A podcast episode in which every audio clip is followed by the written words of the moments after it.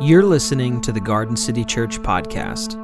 We just want to say thanks so much for tuning in, and if you enjoy what you hear today, please subscribe, share, and review the podcast. If you want to support what Garden City is doing, you can go to gardencitynw.com/give or click on give in the show notes. Let's dive into this week's message together. How do we move toward Jesus when it feels like maybe there's some barriers that are making it difficult to move toward Jesus? Maybe some of those barriers could just be comfort, it could be just habit. It's hard to get out, out of old habits. Maybe um, hurt, maybe um, some troubles that you've gone through that just just make it really difficult right now to feel like you can do that. How do we get past those barriers to move toward Jesus? I want to look at a story that helps us with that question. And it's in Luke chapter 19. It says this Jesus entered Jericho and was passing through town. A man there named Zacchaeus, a ruler among tax collectors, was rich. He was trying to see who Jesus was, but being short or being a short man, he couldn't because of the crowd. So he ran ahead and climbed up a sycamore tree so he could see Jesus, who was about to pass that way. When Jesus came to that spot, he looked up and said, Zacchaeus, come down at once. I must stay in your home today. So Zacchaeus came down at once, happy to welcome Jesus. This is so interesting. Um, here's a, a man uh, we know because he's a tax collector. He's not well liked in his culture because it meant he was kind of collaborating with the um, with the Romans, uh, the Roman occupiers, and he was part of taxing and taking money from his own people. So he's seen as a traitor, and uh, he was short, and uh, it sounded like no one would let him in um, on the on the side of the road. So he had to climb up into a tree, and um, he wanted to see Jesus. And Jesus passes by. He's he's um, he's with his you know probably his disciples, and he's moving on the road on the journey as Jesus often was doing ministry. And Jesus stops and can you just imagine this for a moment? Like the whole town probably knows who Zacchaeus is. He's like the ruler of all the tax collectors. He's the the the big head honcho. And Jesus looks up and he's like, "Hey, hey there. Zacchaeus, get down. Come on down." You can just see people snickering and kind of like excited to see Zacchaeus humiliated because he's on the outs. He's uh, a traitor. Uh, he's unworthy and Jesus is going to put him in his place. And then Jesus says, I want, I want to spend some time with you on your turf. It's an amazing moment. Jesus is, invites himself over to Zacchaeus, the house of a sinner, the room of an outsider, the table of a sinner with all kinds of tensions and all kinds of other sinners. Now, in verse 7, it says, Everyone who saw this grumbled, saying, He has gone to be the the guest of a sinner. I don't know about you, but I've noticed that many of us have people in our lives that we might think, oh man, I don't want to hang out with that person. Ugh, I can't, I can't stand being around this person.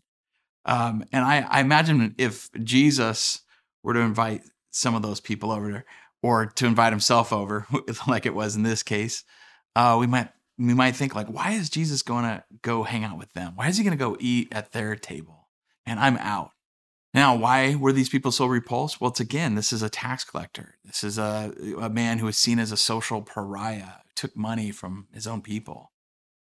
And Jesus was going to go eat with him. Like there's like this belief that a sinner, you know, especially with a rabbi, like their sin would like rub off on them, that they become like ritually and religiously unclean. And, and not only like the individual like sin that, that Zacchaeus, you know, kind of had on him in a sense. But the social layer of this, it meant like uh, Zacchaeus was a friend of all these other sinners and uh, a room full of Zacchaeus type people.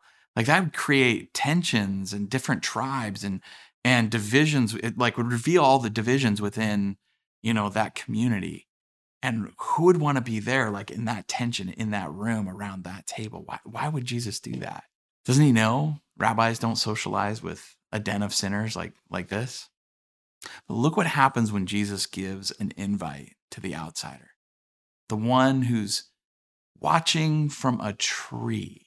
Let's look at how Jesus creates a space of belonging. Verse 8 says Zacchaeus stopped and all the judgment, all like the people that are grumbling, like, why is Jesus stopping to be with this guy? And it says Zacchaeus stopped with all the, the pressure and the grumbling and the social, probably the social um, shame he might be carrying. Zacchaeus stopped and said to the Lord Jesus, Look, Lord, I give half of my possessions to the poor. And if I have cheated anyone, I repay them four times as much. Wow. What an amazing moment. Change, repentance, the idea of like just changing our mind, changing our life, turning our lives towards something new and better and good, away from something broken. This is a moment of transformation.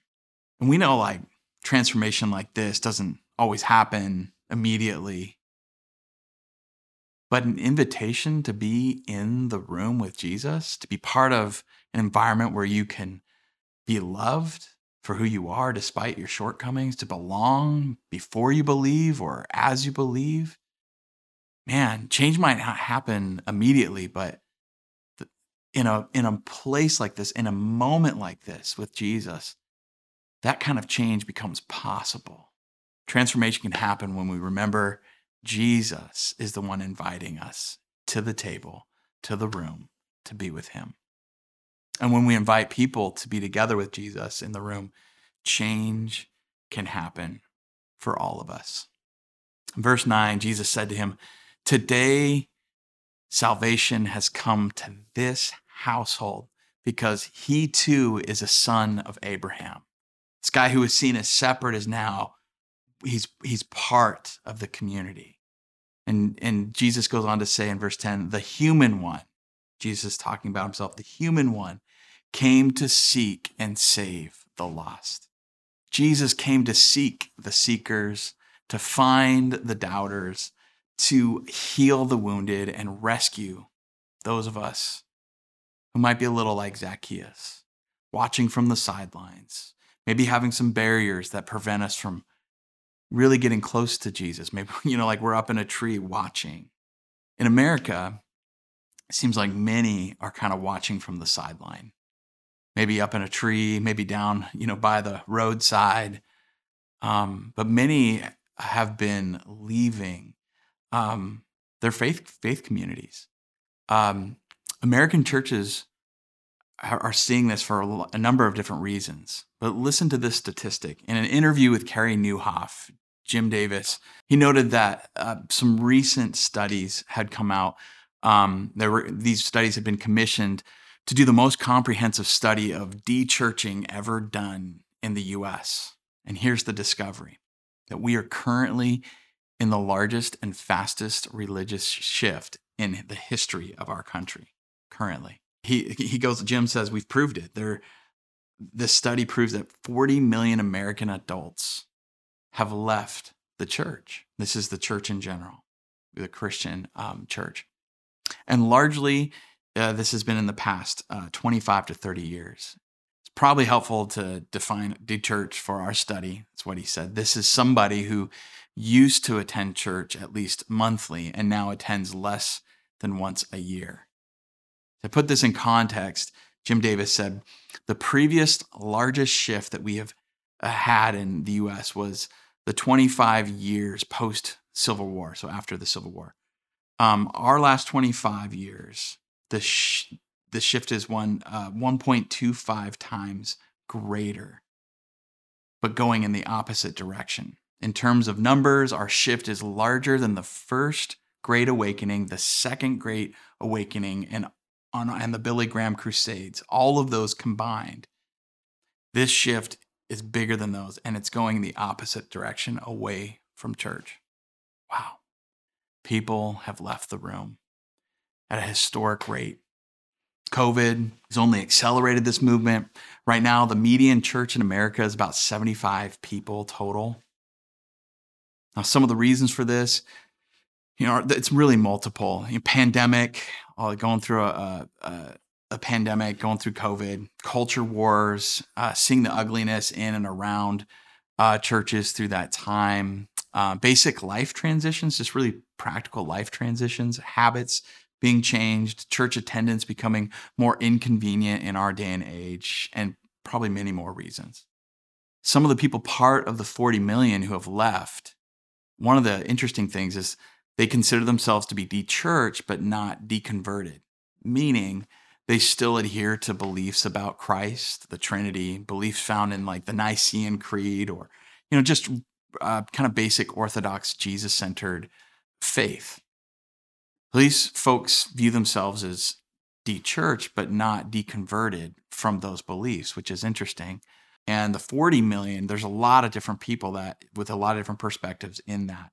But there it was interesting to me that there's a good portion of people that are kind of like the crowds watching from the side of the road. They're kind of like Zacchaeus watching, you know, from the tree, trying to get a glimpse of Jesus and all the craziness of our world. They're interested in Jesus, but maybe not the religious things that religious people do around him.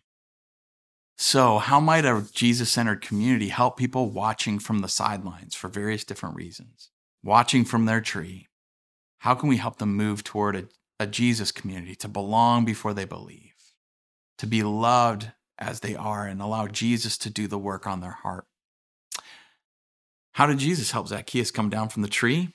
and into a, place of hospitality, Jesus looked up, named Zacchaeus by name, and simply gave an invitation Come down from your tree.